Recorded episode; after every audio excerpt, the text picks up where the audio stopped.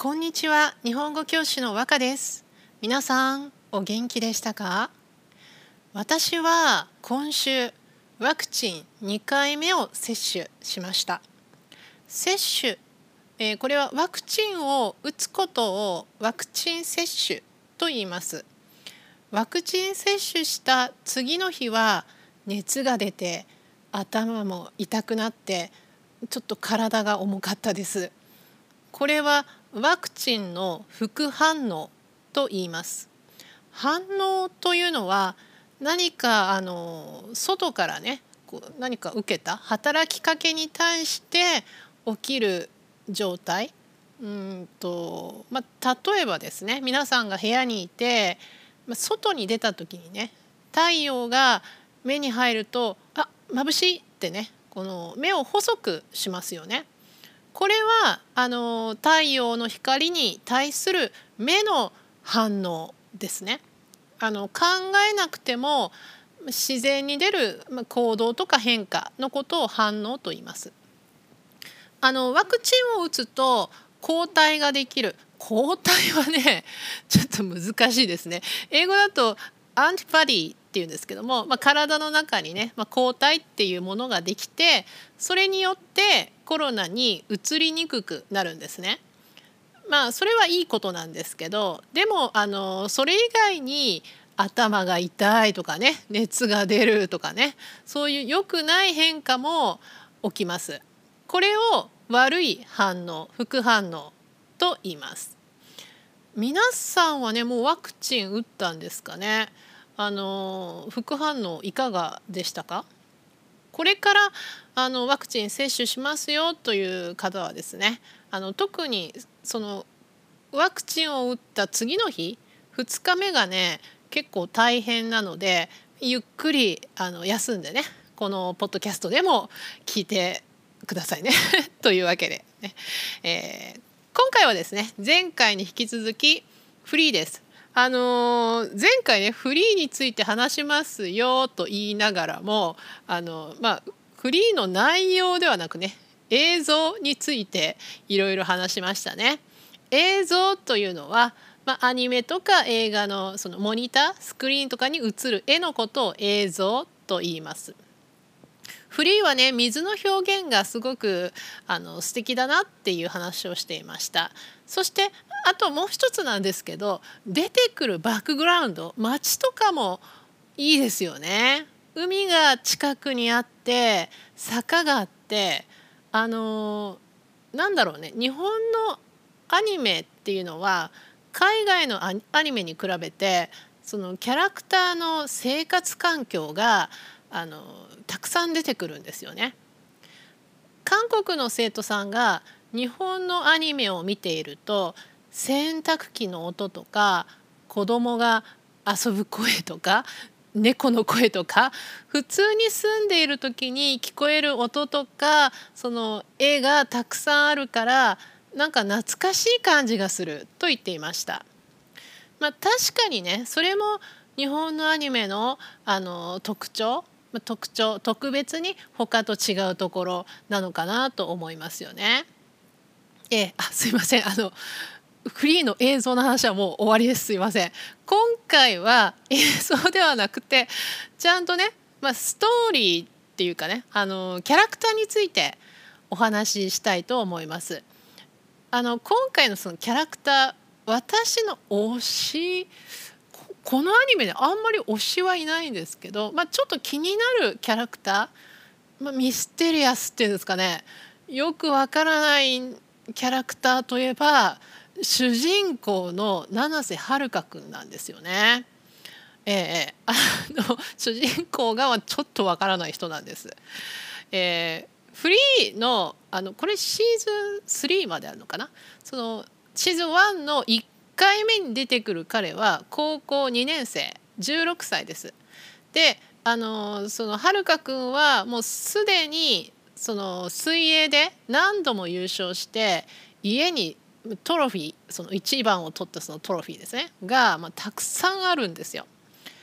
でもね彼はあんまりあんまりっていうか全然嬉しいと思って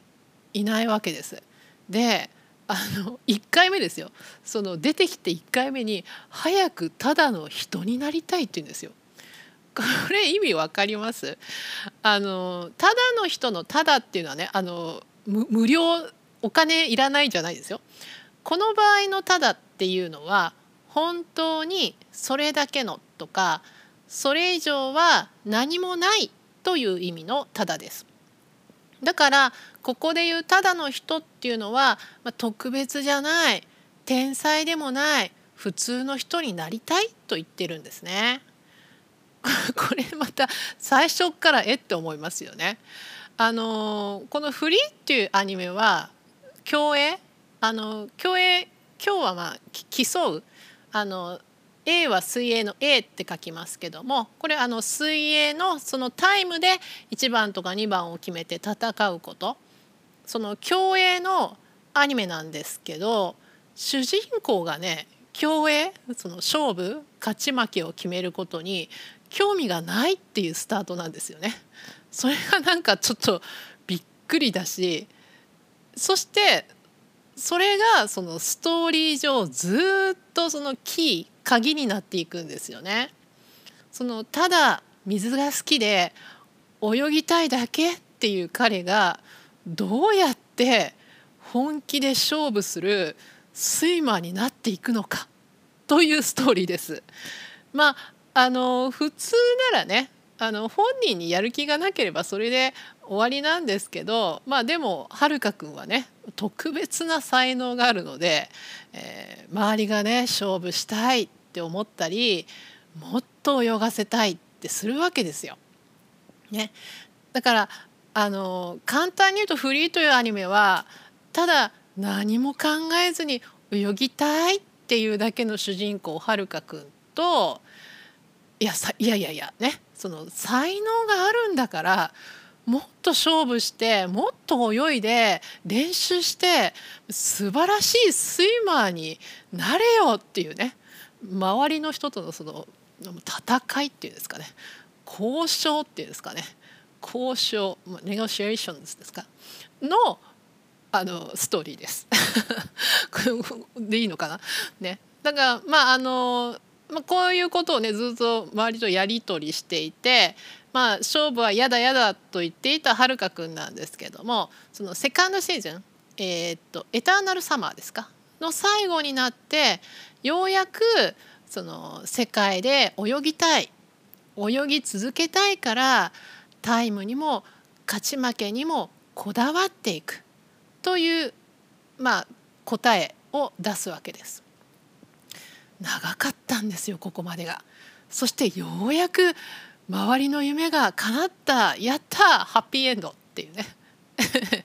まあそういうお話ですね。わがままなはるかくんとそれに振り回される周りの人っていうね。いいのかなこれで。はい、でまああの以前ねお話ししたと思うんですけども、えー、っと最近のその少年漫画とか少年男の人だけが出てくるストーリーには姫プリンセスがいるっていう話したと思うんですね。あの「進撃の巨人」だとエレン「呪術廻戦」だと伏黒恵顔が綺麗で周りから心配されるようなことをするでも愛されてる、ね、そんなそのプリンセス姫役がいるのがま最近の傾向、まトレンドなのかなっていう話をしたと思います。まあね多分ですけどそういう姫役がいるとまあ女子にも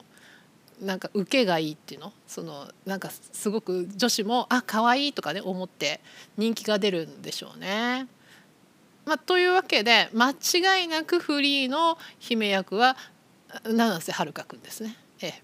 このフリーはですね2021年今年9月の17日から、えー、フリー The Final が映画で公開されます。もうすぐですね。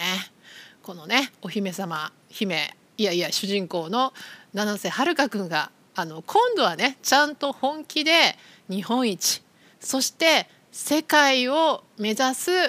はずです。ね。えそういうあの水泳のストーリーになっているはずです。ね。えー、私も、えー、ちゃんと見に行きたいと思います。楽しみにしています。はい、というわけでね今回はフリーについてお話ししました、